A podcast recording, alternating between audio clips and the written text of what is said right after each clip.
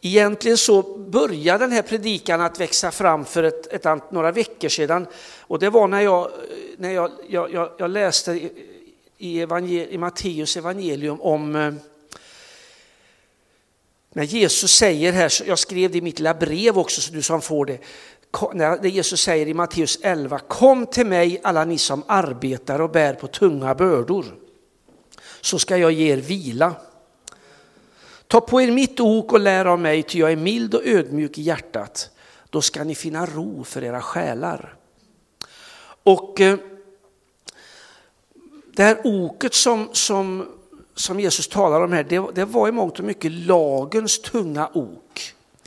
Alltså vi läggas, alltså att eh, och, och det, det oket gjorde att, du, de, att människorna, och, som, och du och jag också kan leva i, att vi räcker inte till.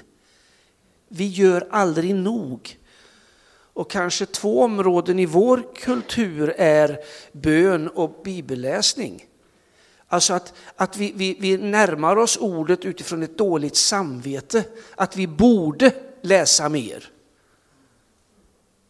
Och det är fel ingång. Inte att läsa ordet, men ingången, om, om den sker utifrån det perspektivet, då blir det ett ok. Om jag går omkring med dåligt samvete för att jag inte läser min bibel, eller att jag ber för lite, då, då lägger jag någonting på mig som blir som en klibbig filt och som gör att jag inte är, är, kan vara den som Gud har skapat mig till. Och, och jag, tror att detta här, att eh, Jesus vill lyfta av det här oket och att, det, och att vi inte går och bär på de här bördorna. Och, och eh, då, då, säger han att han ska ge oss vila. Vi ska finna ro för vår själ. Och jag tror att det här är någonting som, som bara, eh, du får be att Gud bara levande gör det här för dig. För det, det finns mycket tvångsmässighet i, i våra liv som människor. Och, och, det kan styra oss på ett väldigt destruktivt sätt. Men jag tror Kristus, Jesus, vill lyfta av det sätta oss fria. Inte att göra vad som helst, hur som helst.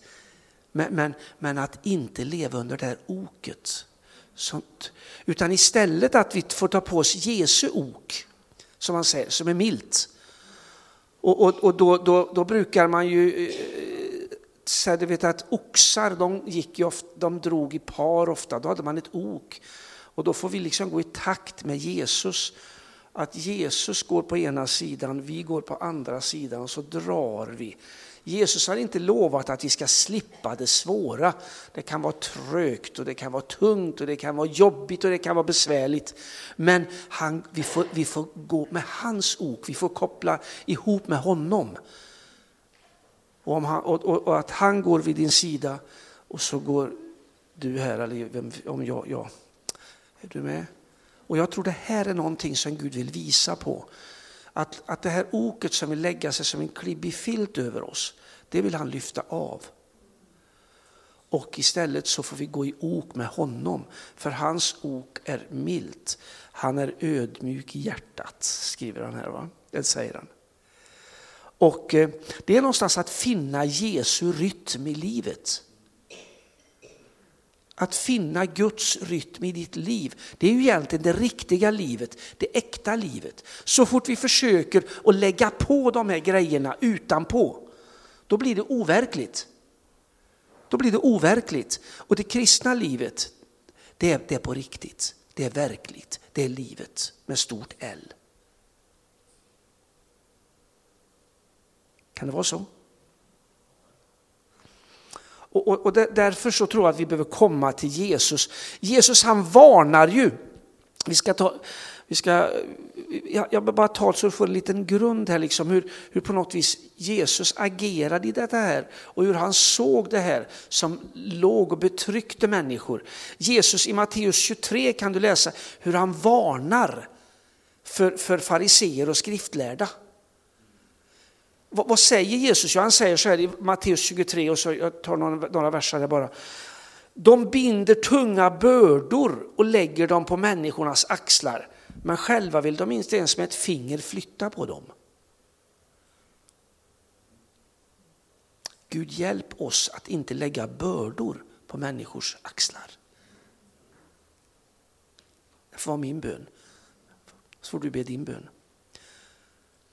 Och vad, vad säger han mer? Jo, alla sina gärningar gör de för att människor ska se dem. Vers 5. Gör du det du gör för att människor ska se det eller som om det vore för Herren? Det är inte fel att vi berömmer varandra, att vi uppmuntrar varandra, men motivet får inte vara att få berömmet av människor. Du vet att det, det, här går Jesus till rätta med i, i bergspredikan, hur vi, både hur vi ska be och hur vi ska fasta, och vi, allt det, det känner du igen. Att vi, vi ska liksom inte skrävla med det. Nu har jag bett i tre timmar. Nej, det är inte så Gud vill att vi ska göra, utan däremot kan jag gå och sätta mig i, i, i min kammare och be i fem timmar. Men jag behöver inte tala om det. För då kan jag lägga en börda på en annan människa på ett felaktigt sätt. Om det sägs med ett attityd utav att jag är lite bättre än dig. Du har inte riktigt förstått hur det är att vara rätt andlig. Vi lägger inte de bördorna på varandra. Och inte, låter inte dem läggas på oss. Fortsätter vi, vers 6. De älskar hedersplatsen vid festmåltiden, de främsta platserna i synagogorna och de vill gärna att folk hälsar på dem och kallar dem rabbi. Kändisskapets dilemma skulle jag vilja säga. Och det finns också bland oss kristna. på ett felaktigt sätt. Jag känner faktiskt så, så är det någon person då. Jag har ätit lunch med och så är det någon känd predikant eller någonting. Att det är inte Guds sätt att se på sin församling. Det betyder inte att vi inte ska ära varandra, hedra varandra, se upp till varandra. Men vi ska inte, det får inte bli något, det kan bli osunt någonting här. Jesus varnar ju för det här då. Och sen landar han ju i det här som vi ofta säger, i, i, kanske citerar i vers 11 då, att den som är störst bland er ska vara de andras tjänare. Och där är ju han själv exemplet, eller hur? Han tvättade fötterna. Det var svårt att ta emot det.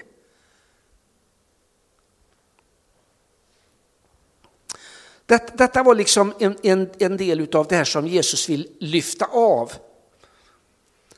Och när Jesus då ser människorna, han gick ju runt i Matteus 9 kan vi läsa att han, han, han ser människorna, han ser att det är som får utan en herde. Han gick omkring och predikade evangeliet om riket och han botade alla slags sjukdomar och krämpor. Men människorna gick omkring som får utan herde, vilsna och, och, och desillusionerade. Det var det som Jesus kom till.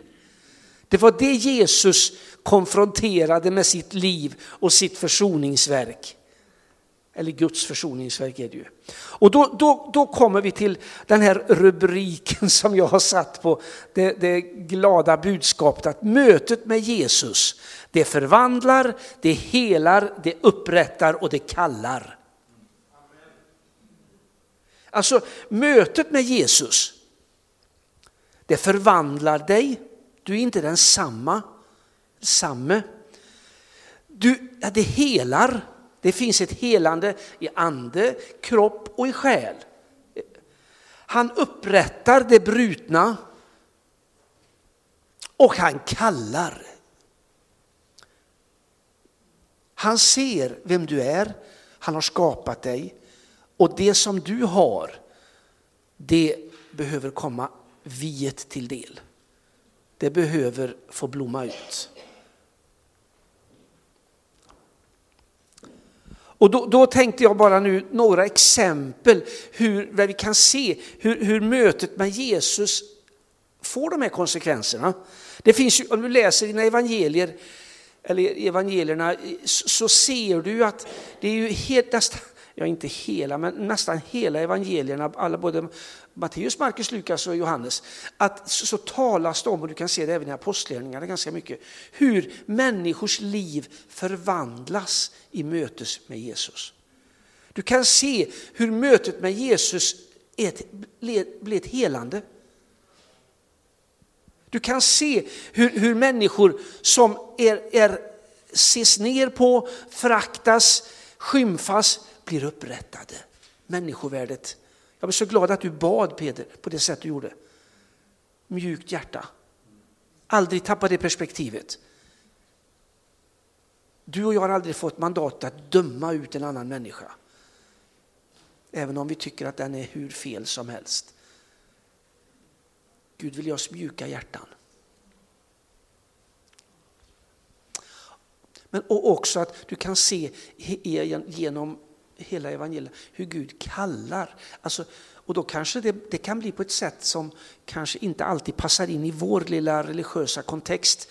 Men att, att hur, hur Gud, mötet med Jesus gör att den här personens liv totalt förändras. Fokus förändras. Ifrån att ha varit fokuserad på sig själv så får man fokus på att berätta om honom som han har mött, som har förvandlat, som har upprättat, som har helat. Det blir det viktiga.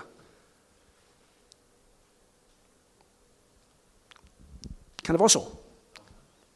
Känner du igen vilka berättelser tänker du på? Om du har läst dina evangelier någon gång så, så kan du se, det, det finns ju hur många exempel som helst egentligen. Jag, jag ska bara ta några och läsa, bara, så, så du bara får med dig lite exempel. För ibland så kan det ju vara så att vi tror att man måste göra på vissa sätt. Har du tänkt på det? För att Gud ska verka. Har du tänkt så någon gång? Gör jag så här så blir det så här. Drar jag, stoppar i en krona, det finns inga kronor snart, men så drar jag i banditens arm så kommer det ut någonting här nere, förhoppningsvis. Drar tillräckligt många gånger så kommer det åtminstone något. Har du tänkt så någon gång om Gud? Sån är inte min Gud. Han är ingen enarmad bandit. Han är, han är en levande Gud som känner sina barn och vill ge oss goda gåvor och vet vad vi behöver. Det är väldigt skillnad på det. Men då, då, då kan vi se så här att eh, det är väldigt mycket som vill ta, oss, ta, ta vårt fokus ifrån Jesus. Alltså att vi, vi ska se på annat. Och jag menar, vi ska, kan ju inte blunda för vår tillvaro. Men jag tror, det, jag tror att precis som på Jesu tid så i vår tid så är det viktigt att hela tiden påminnas om vad har vi vår blick fästad på. Och, och, och, och, då tror jag, och det finns väldigt mycket som vill, vi lever ju i en annan tid än vad, vad, när Jesus gick här på jorden. Men, men, men, men det finns, vi brottas med ganska liknande saker, även om vi har sociala medier och, så vidare. Så, så, som människa brottas vi med ganska lika saker. Och det finns mycket som vill få oss att fästa blicken på andra saker än på Jesus. Men jag tror att vi behöver påminna varandra, påminna oss själva framför allt, kanske andra får Gud påminna är bättre, att eh, ha, ha blicken fäst på Jesus. Och då, då, då, kan vi ta ett, du vet, du vet den, här, den, här, den här sjuka mannen som var vid Betesda-dammen. Kommer du ihåg den berättelsen? I Johannes 5 kan vi läsa om det. Det var ju en man som inte trodde på helande nästan. Eller hur? Han var ju vid den där Betestadammen som, och, och, och den, när vattnet kom i rörelse där, då skedde det ett helande. Du kan den berättelsen eh, kanske. Och, eh, och han var, när han, men han var ju förlamad, han kunde inte röra, han kom ju alltid för sent. Så varenda han kom ner så hade vattnet stillat och så blev han inte helad. Så var det med det och det hade han hållit på med länge. Och, eh, och så kommer Jesus där och då frågar Jesus, vill du bli frisk? Vad säger han då? Nah, det är nog ingen idé. Det är ganska hopplöst. Det finns inte, tror jag inte så riktigt därför att jag har legat så länge och, och, och, och, jag har varit sjuk länge säger han här då. Och, och, Herre, jag är ju ingen som tar hand om mig och leder mig till dammen när vattnet kommer i rörelse, säger han ju. Och när jag själv försöker ta mig dit, då hinner jag någon annan, hinner någon annan före. Det var lite hopplöst, eller hur? Ah, ingen idé. Men det, det, det kvittar ju egentligen. Han var nog inte särskilt gudfruktig heller tror jag. För att det första Jesus säger så är det ju att synda inte mer. Liksom. Så uppenbart så levde han ju i synd. Och på något sätt vad det såg ut, det vet vi inte riktigt vad det var. Det behöver inte vi spekulera i heller. Men det var inte den heligaste människan. Om man säger så. Men du vet, då, då, så kom, då säger Jesus till honom, säger bara, Stig upp, ta din bädd och gå. Och genast blev han frisk. Och tog sin bädd och gick. Men det var sabbat den dagen och judarna sa till mannen som hade blivit botad, det är sabbat, du får inte bära din bädd. Där har du den här klibbiga filten igen. Nu blev det på fel sätt. Fel dag och på fel sätt. Så det där var, då kan vi inte ens glädjas åt att eh, du kan gå. Har du sett vad mänskligt? Har du någon gång tänkt att saker har skett på fel sätt? Ja, det har vi nog gjort, åtminstone jag. Om jag inte är världsunik så har du också gjort det. Nej, men detta att mötet med Jesus, för den här, man, den här personen fick ju sitt liv totalt förvandlat, eller hur? Det var ett före och ett efter. Och kom, han, kom till, han, han kunde inte ens ta sig till Jesus själv. Och han fick ingen som hjälpte honom heller. Men, men Jesus såg honom och Jesus helade honom och upprättade honom. Och sen vet vi inte vad det blev av honom. Jag tänker på den här kvinnan vid Sykars brunn, vet du, hon, hon, den här samariska, samaritiska kvinnan som, som skulle hämta vatten och, och hur Jesus, det kan du läsa i Johannes 4 om det, där, där Jesus säger till henne att ge mig att dricka. Hon kom där skamsen, vi vet inte, det finns massa spekulationer, behöver vi inte gå in på. Men att, men att eh, hon, hon var inte väl ansedd. Dels var hon samarit, samarit och sen så var hon en kvinna. Som kanske också levde ett liv som inte var så bra. Men, men och då så möter hon Jesus där. Och, och, och eh, du vet att hon vill inte ta emot hjälpen ifrån honom. Inte ska väl du be mig om vatten och så vidare. Och så vidare. Men då säger Jesus här, var och en som dricker av det här vattnet blir törstig igen. Men den som dricker av det vattnet jag ger honom ska aldrig någonsin törsta. Det vattnet jag ger honom ska i honom bli en källa som flödar fram och ger evigt liv. Då hände någonting. Kvinnan lät sin kruka stå, hon gick in i stan och berättade folket, kom och se en man som har sagt allt vad jag har gjort och han kanske till och med är Messias. Och sen vet du, hela staden kom i rörelse. Tror du hon tänkte att jag blev kallad av Gud på något härligt möte? Nej, men hon mötte Jesus. Hennes liv blev förvandlat. Hon mötte hans kärlek, hans nåd, hans barmhärtighet, men också hans sanning. Och, och, och hon fick betyda någonting för andra människor. Vi vet inte hur många människor som mötte Gud, Guds kärlek genom den här kvinnan. Men, men vi, vi, vet att det var en hel stad sattes i rörelse.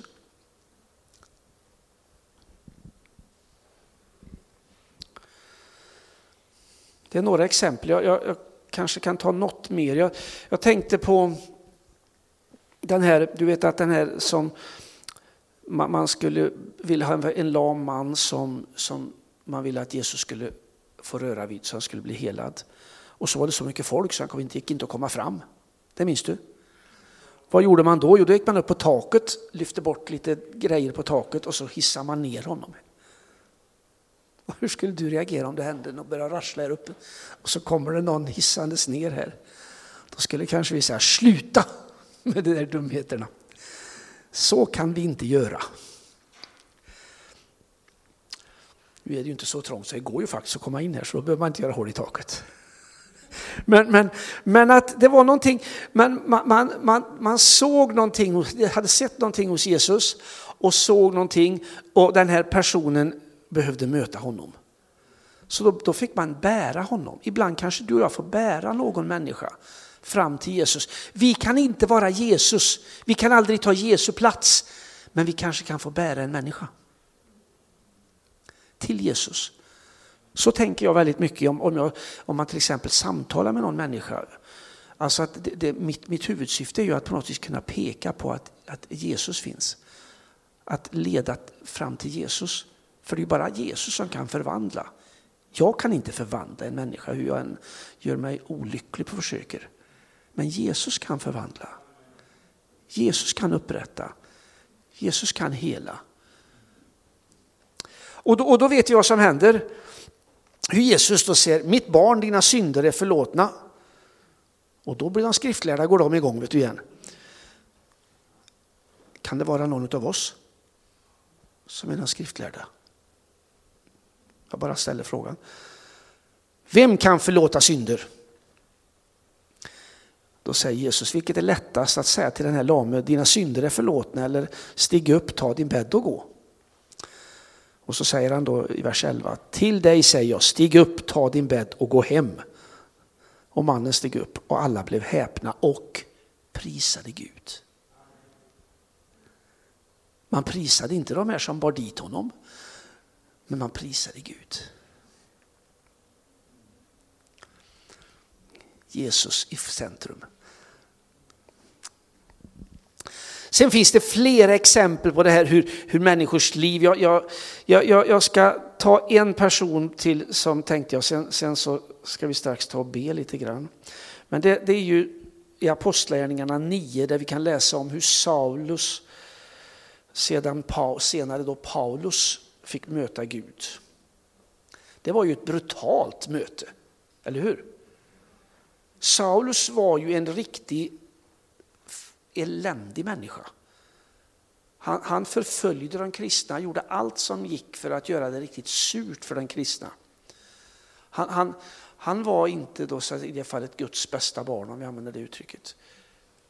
Fast han var Guds älskade barn. Och då, och då, och då Jesus säger till, då möter ju den helige ande, kommer ju över honom eller, och säger till honom, Jesus, varf, Saul, Saul, varför förföljer du mig? Bara den känslan kan du tänka dig att någon, det, det, kan du, vi vet ju, det kanske var fysiska ljud, det vet vi inte riktigt. Det, det, var det kanske i detta läget, det vet jag inte. Men det kan ju du kanske uppleva någonting också att Gud talar till ditt hjärta. Kanske inte att han talar så med dina öron, men du hör med ditt hjärta.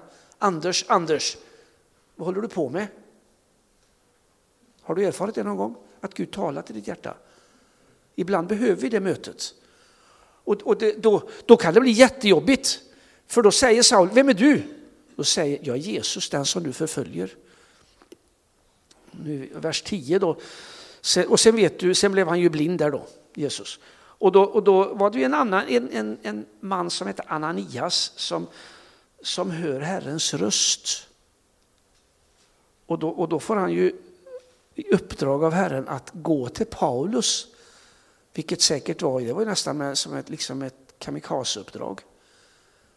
Alltså ska jag gå till den värsta förföljaren utav oss kristna? Ska jag gå till honom? Så det var nog, inget, det var nog inte så självklart.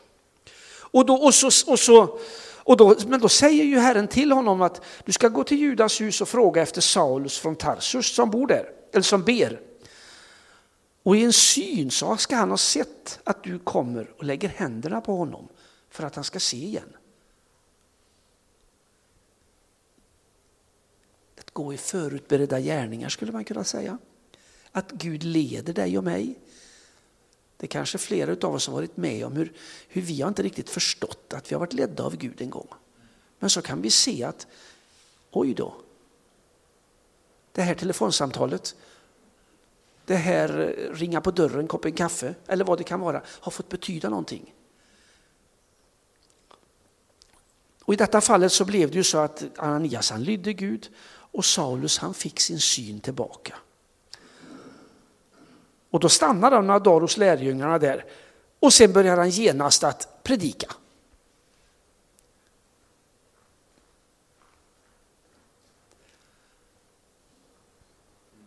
Så här fick ju Gud börja med att knäcka någonting i, Paulus liv. Men han förvandlade Paulus liv, han helade honom, alltså till ett, till ett, ifrån att varit föraktad ifrån dem, ifrån kristna, så blev han aktad. Helandet det kan många gånger vara, det kan ju också vara liksom anseendet som också är kombinerat med upprättelse. Och han fick en kallelse. Någonting Gud la ner honom i hjärtat. Jag måste predika om det här. Jag måste berätta om det här. Och sen vet du, sen fick han ju vara en, en person som fick eh, vara med och starta, ja egentligen sprida evangeliet runt hela Medelhavet nästan. Så att Gud pekar på Jesus och att du får komma till Jesus. Jag skulle vilja uppmuntra dig till att, att, att, eh, att, eh, att, att, att låt inte det bli för enkelt. För, för då kan man tänka, du kan lätt liksom intellektualisera din tro. Det, det, det, får ju vi människor kanske brottas med. Jag säger inte att vi inte ska använda vårt intellekt. Det är något som Gud har gett oss. Men att detta vad som händer när vi kommer till Jesus, det kan vi inte intellektuellt förstå. Det måste vi tro och lita på.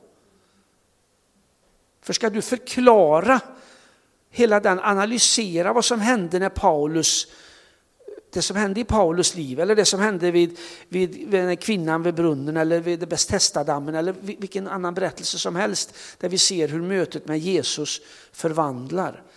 Då, då, då tar vi död på livet lätt. Och jag, tror, jag tror det finns någonting i den enkla tron på Jesus. Bara hos Jesus som vi sjöng. Ja, men så enkelt kan det väl inte vara? Nej, det är inte, jag säger inte att det är enkelt. Men jag säger, jag, jag säger att, att du får gå i ok med Jesus. Du får ta på dig hans ok som är milt. Och så får du be Gud om nåd att gå i takt med honom så du inte rycker och bänder. Du kan inte gå före, du kan inte gå efter, du följer. Och jag vet inte vad du har i ditt liv eller vad du har i din tanke just nu. Men, men jag, jag, jag, jag bara kan ge dig rådet, kom till Jesus. Kom till Jesus. Hos ingen annan finns frälsning, läste Paulus. Eller Paulus, Gunnar. Men hos ingen, det var ju Petrus och Johannes som sa det här inför Stora rådet. Så det var Paulus inte inblandad överhuvudtaget. Hos ingen annan finns frälsning, inte heller hos det, inte heller finns det under himlen något annat namn som givits åt människor, genom vilket vi blir frälsta. Så kom till Jesus där du är. Och eh, så vill han möta dig.